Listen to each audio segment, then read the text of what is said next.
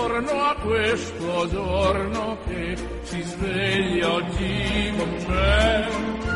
Buongiorno al latte ed al caffè, buongiorno a chi non c'è. E al mio amore buongiorno per dirle che lei, che per prima al mattino veder io vorrei, è un giorno nuovo e spero che sia buono anche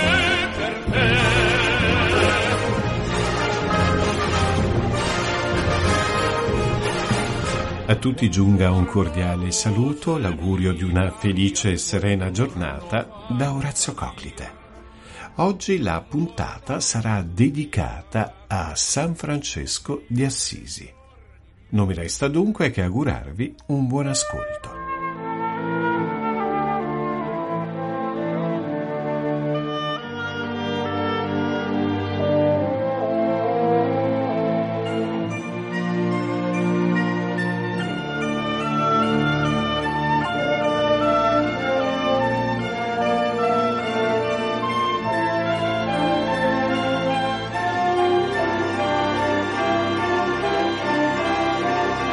Come anticipato, oggi parleremo, ci occuperemo di una bellissima figura, di un santo amato da tutti, anche dai non credenti. Sto parlando di San Francesco di Assisi.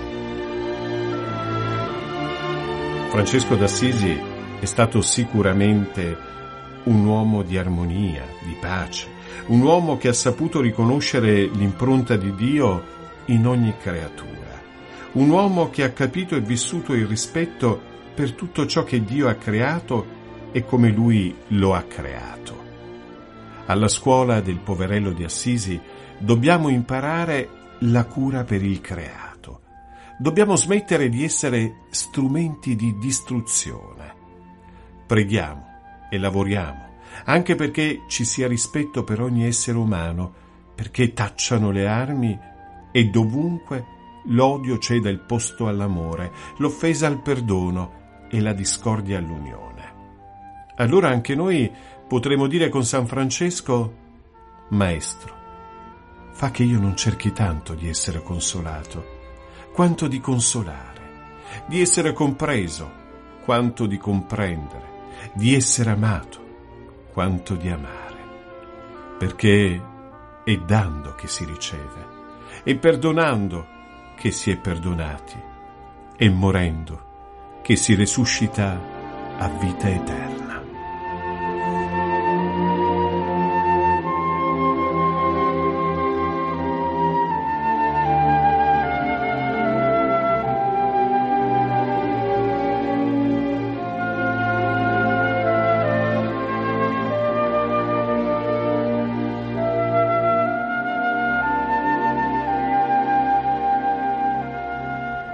Per parlare di San Francesco abbiamo raggiunto telefonicamente un grande amico della Radio Vaticana, Don Pasquale Brizzi, parroco, scrittore, insegnante di teologia presso l'Istituto Teologico San Pio X di Catanzaro.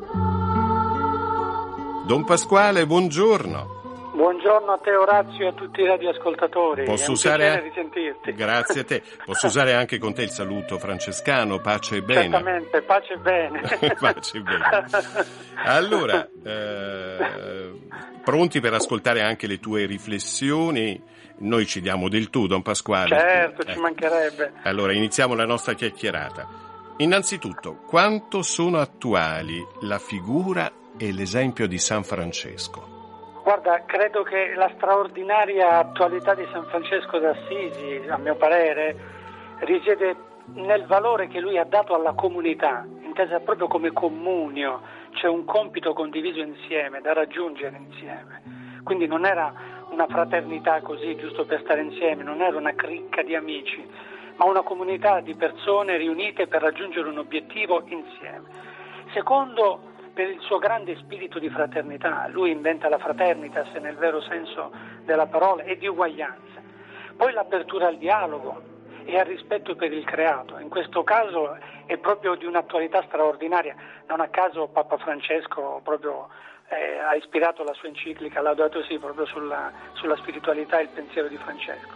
In questo modo direi che Francesco ha anticipato di mille anni per l'appunto gli ambientalisti, i globalisti e i socialismi vari lontani però anni luce dal vero spirito evangelico professato da Francesco. Francesco eh, si contrastingue perché ha fatto del Vangelo la sua regola di vita rispetto ai rivoluzionari alcadiali, definiamoli così, del nostro tempo. Francesco si è sporcato le mani, non impone nulla, ma conquista gli animi. La sua predicazione non è mai persuasione, non è mai pubblicitaria, non è mai una, una questione di marketing, ma è il fascino della verità che attrae, perché lui viveva la verità del Vangelo. Francesco non è un fluido relativista, potremmo definire così, perché non annulla la propria cultura, la propria identità, anzi la difende con coraggio anche davanti al sultano d'Egitto, facendosi ambasciatore di pace, ma non come pacifista.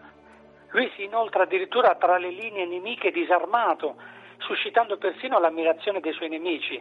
E credimi, Orazio, questo è l'eroismo di chi lotta per la verità ed è di un'attualità incredibile, proprio profetica nel vero senso della parola.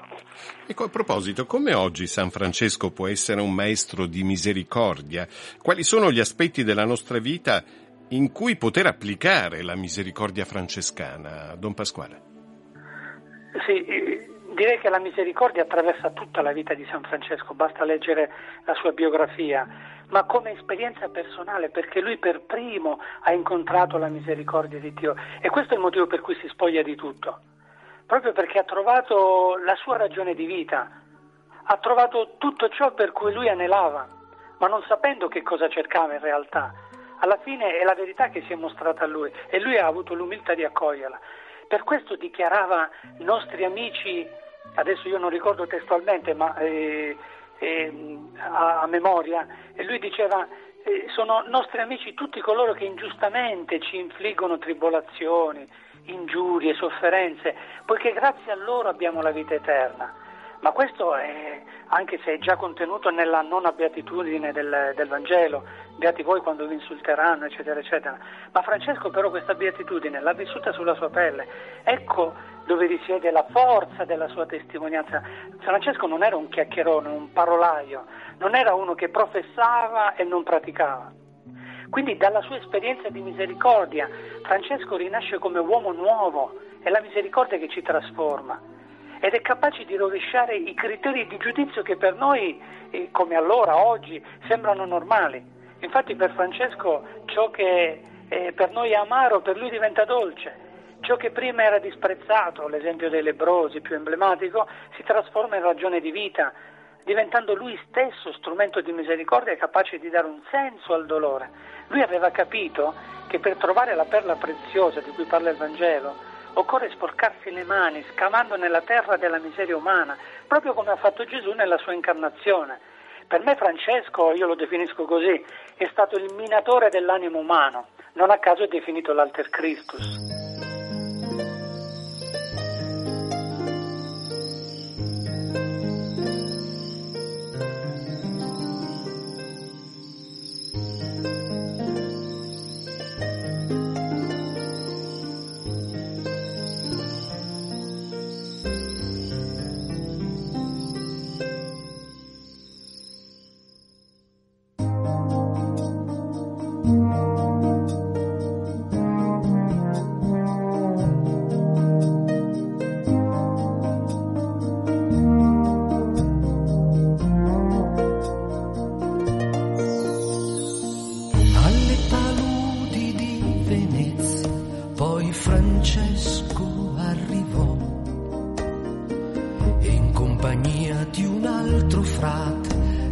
attraversò e fu tornato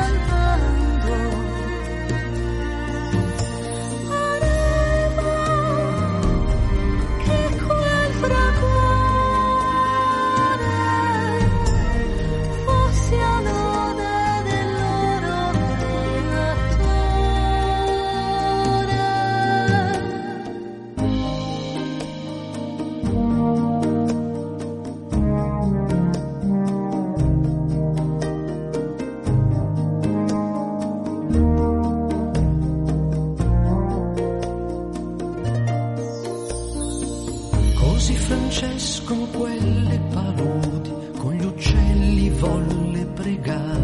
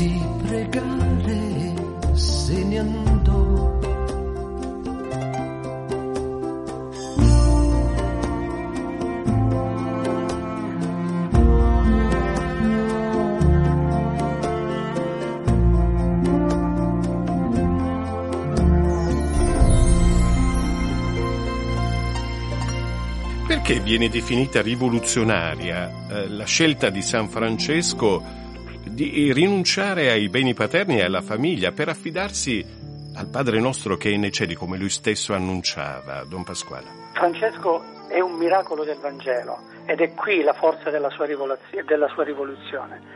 E questo miracolo nasce quando Francesco, all'efficienza di una vita basata sul profitto, sul successo, sul potere, poi all'epoca sua questa era, era, la ragione di vita di tutti i giovani, sull'accumulo, si è sostituita l'immagine di Cristo povero, nella rinuncia volontaria e del radicale dono di sé. E questa è stata la più grande rivoluzione all'epoca, ma lo è ancora oggi, forse più di prima.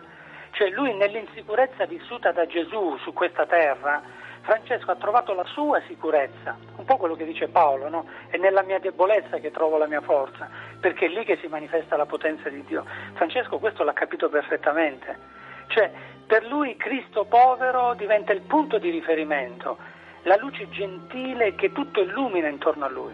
Questa credo che sia la vera contemplazione francescana, che fa vivere in semplicità l'unità con Dio e il creato infatti arriverà ad esclamare ora posso dire con libertà Padre nostro che sei nei cieli. San Francesco um, non è stato né il primo e non sarà nemmeno l'ultimo a rinunciare ai beni di famiglia per servire la Chiesa di Cristo, eppure il suo gesto continua a fare rumore e a scuotere le coscienze e Papa Francesco lo porta come esempio quando uh, tocca tematiche legate al mondo del lavoro.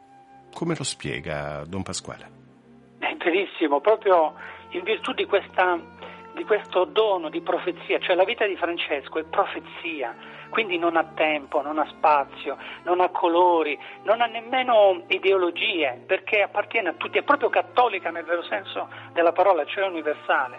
Ora, in questo periodo di crisi, Francesco rappresenta proprio un esempio di vita concreta, ma anche, come dicevo poc'anzi, un, un forte segno di contraddizione. Cioè, ma noi ci pensiamo oggi, col, col mondo che, che viviamo oggi, rinunciare a tutto, abbandonare i beni terreni, dimenticarsi della carriera, e dei successi mondani per intraprendere una vita nuova e trovarsi poi alla fine senza nulla di materiale.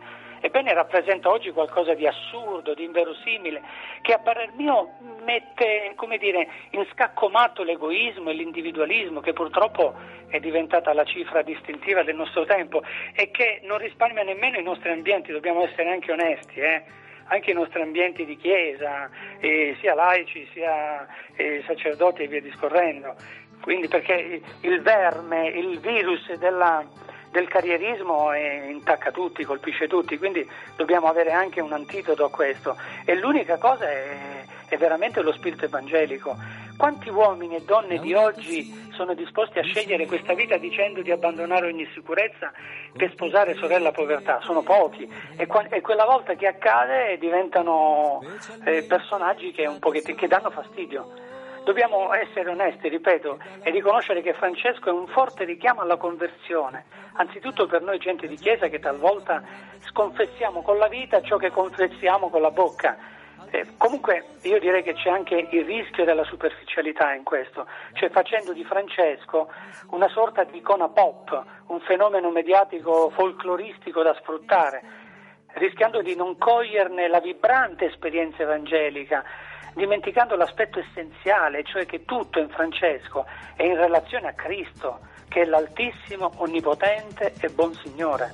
Questo non dobbiamo mai dimenticarlo, se no sminuiamo la figura stessa di Francesco. Imparare da un personaggio come Francesco oggi è possibile, al di là di ogni retorica, Don Pasquale? È una domanda stupenda questa perché eh, eh, impone l'unica risposta, sì, tutto è possibile, per chi ha fede tutto è possibile. Quella di Francesco è la fede semplice di un cristiano che salva la Chiesa e la riforma dall'interno, interiormente. Francesco non è un polemico, non è uno che dice io l'avevo detto, quello che si alza, che non fa nulla, però poi quando le cose vanno male si alza per prima e dice ma io l'avevo detto. No, Francesco non era di questi tipi. Lui conosce benissimo i peccati degli uomini di Chiesa, ma ama la Chiesa profondamente, perché la Chiesa è la sposa di Cristo, fino a donare tutto se stesso per la Chiesa.